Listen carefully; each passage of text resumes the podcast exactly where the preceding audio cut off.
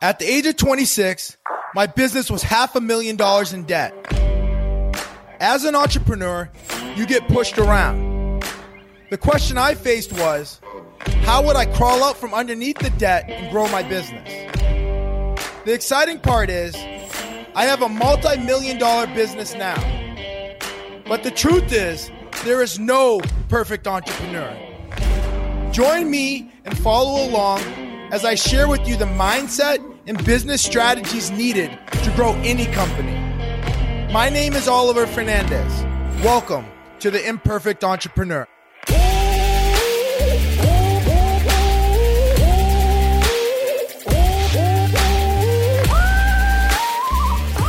What's up, everyone?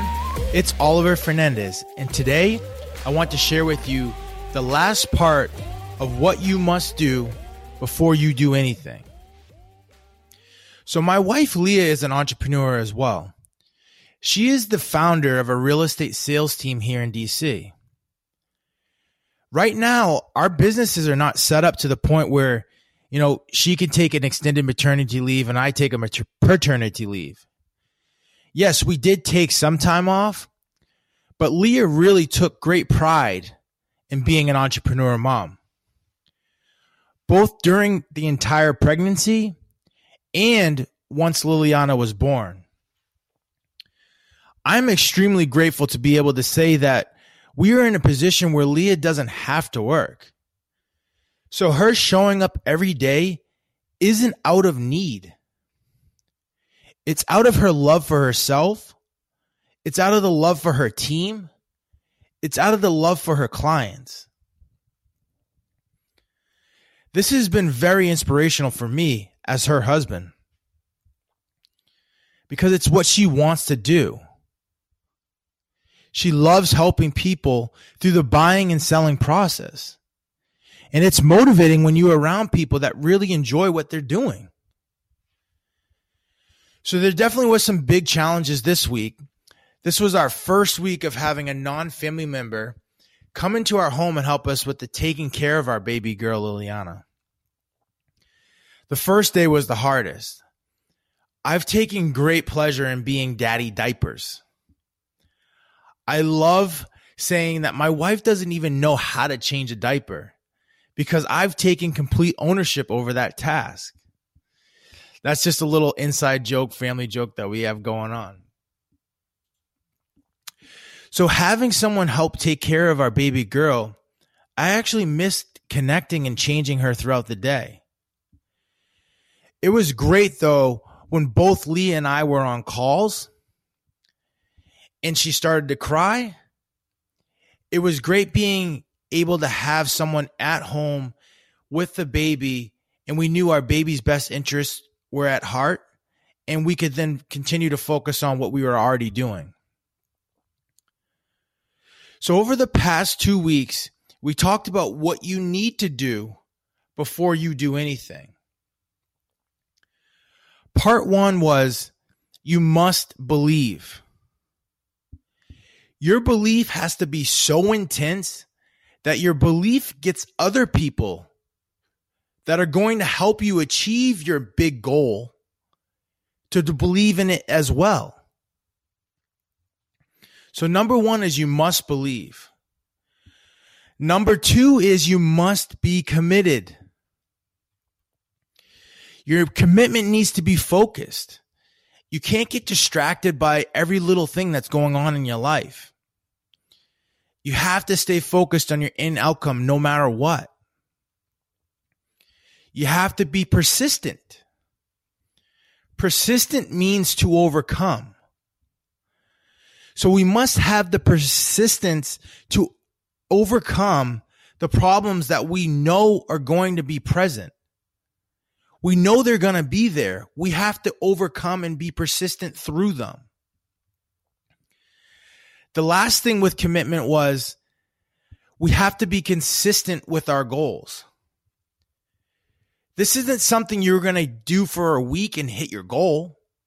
Like, this is something you need to be consistent with for an extended period of time. Now, Les Brown always says, you don't need a good year, you need a good decade. I say a good decade is a good foundation. But the next two decades is when you start to build the skyscraper. So now we're going to go through the last part of what you need to do before you do anything. And this is you must take the necessary level of action to make your dreams and goals a reality. This one is hard. When I first became an entrepreneur, I knew that I was going to have to do. I just didn't realize how much I was going to have to do. The construction company took the necessary levels of action to get its first job, which was great. The problem is we didn't continue to take those necessary actions to continue to get other jobs. This put our business in a tailspin once that one job stopped paying on time. Now I was able to overcome, I was able to persevere through those challenges and those ta- that tailspin I had put my business in because now I started to take the necessary levels of action. I made a list of contracting officers throughout the entire country. And I was calling every one of those people every single day. Like there was nothing that was going to get in my way. I I actually thought about the process as I was a ping pong ball. Cuz like, you know, when you're dealing with a government agency, there's 10,000, 20,000 people that are working at this agency. And there's maybe 3 or 4 or 5 people that actually write contracts. And those people aren't like, "Hey, you go to this website and you find them." You actually have to go through a process to actually get access to these people. So for me, I had to actually create such a large list that I could funnel through all of the people that were not going to actually help me get my, to my goal, but were going to be a part of the process to me getting through my goal. And I was able to do it. I was able to continue to make calls. I was able to continue to go to vendor outreach meetings. I was able to continue to put the pressure on the situation, continue to put the pressure on the contracting officers to eventually give me projects. And at this time, I didn't care where I was going to get those projects. I remember going to multiple vendor outreach meetings and some of my potential colleagues, I was actually talking with them about like, I don't even care where I get the job. I'll go to Alaska because that's how committed I was to going after and getting my dream and making my dream a reality. I was willing to go wherever it took to make it happen. I was bringing the necessary energy to make my dreams come true. Like, it was awesome. I had a project out at Cape Canaveral Air Force Base. And at that base, you know, SpaceX has a office there and they launch rockets into outer space. And when you think about a rocket launching into outer space, like they don't bring a little lighter to launch that rocket into outer space. There's a huge boom. It's an explosion of energy.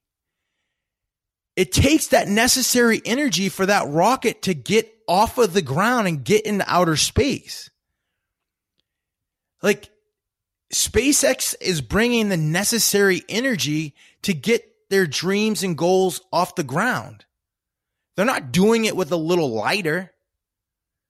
They have big goals and they need a big explosion.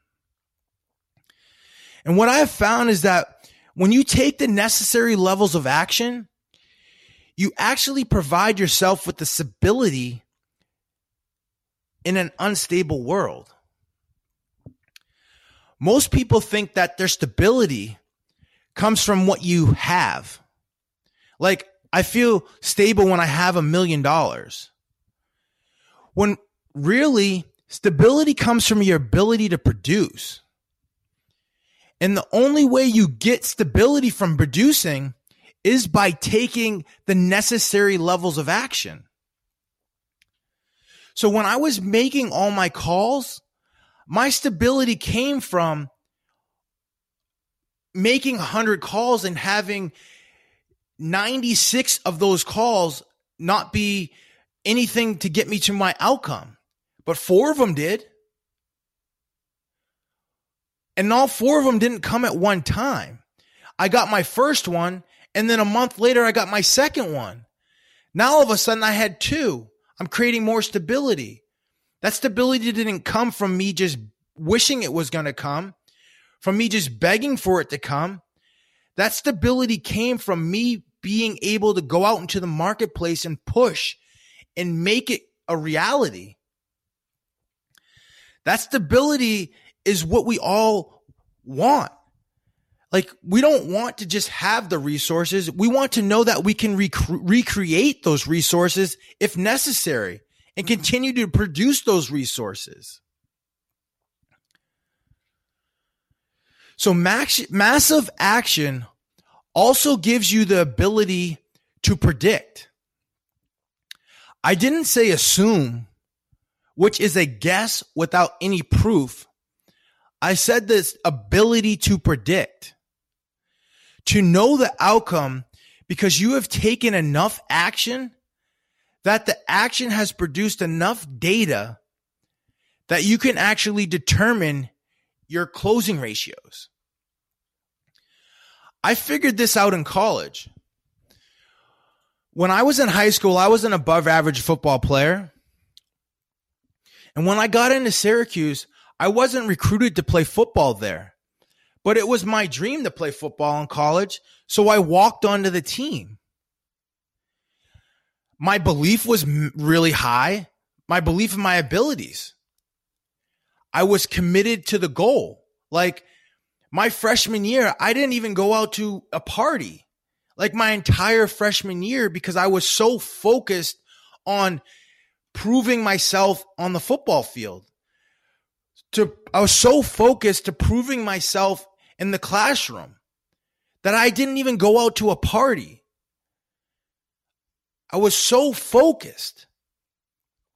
I was persistent.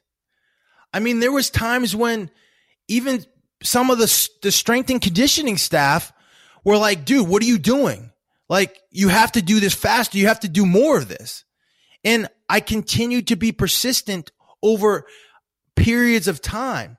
My freshman year, my sophomore year, my junior year, my senior year.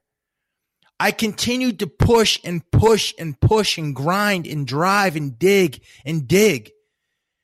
And by the end of that, I was, they were that same strength and conditioning coach was like, dude, whatever you want to do in life, you're going to do because you're so persistent. And I was consistent enough. I showed up day after day. Like playing football on a college level isn't like some cupcake game. Like you're getting big men, 300 pound men who run four, five, not four fives, but maybe a four, nine running right after you, looking to take your head off. Like, it's a lot of pain that goes along with this game. But I stayed at it consistent enough that I was able to continue to make results happen. I was able to get the respect of my teammates. I was able to get the respect of my coaches. And while I got the respect of my coaches, then they gave me an opportunity to show what I could do. The one thing I missed on was I didn't take the massive levels of action necessary. Like I definitely took actions. I mean, I wouldn't have been on the team if I didn't take over above average levels of action, but I didn't take massive levels of action. I didn't take massive levels of action in the film room. Cause in that game, at that level, that's really what it takes. I needed to make up for my lack of speed with my ability to predict. And the only way I was going to be able to predict was to get better in the watching of film and understanding this formation 70% of the time they go left. And that's that extra step or two that I needed to put my body in position to make more plays. Like when you look at Ray Lewis's career, Ray Lewis wasn't always the biggest. Ray Lewis wasn't always the fastest, but Ray Lewis was always Johnny on the spot. He was always teeing people up. He was always one or two steps ahead of his competition. And the only way he was able to be in that position was because Ray took the time to go through the film. Not even just the time, he took massive action going through that film. He watched tons of film. He watched that year, that game, that season, previous seasons. He watched that offensive coordinator at other locations. He took massive action. He was able to predict. And in predicting, he was able to put himself, his body, he was able to put himself in position to succeed. So we have learned the three principles of mobilizing your mindset. Number one is you must believe in the dream so much that the people that are going to help you get that dream and that goal actually believe in it too. Number two is you must be so committed to that dream that that dream has 100% of your focus. That when a problem comes and you know they're going to come, you can overcome that problem because you are consistent enough not to stop when everyone else does. Number three is you must take the necessary levels of action.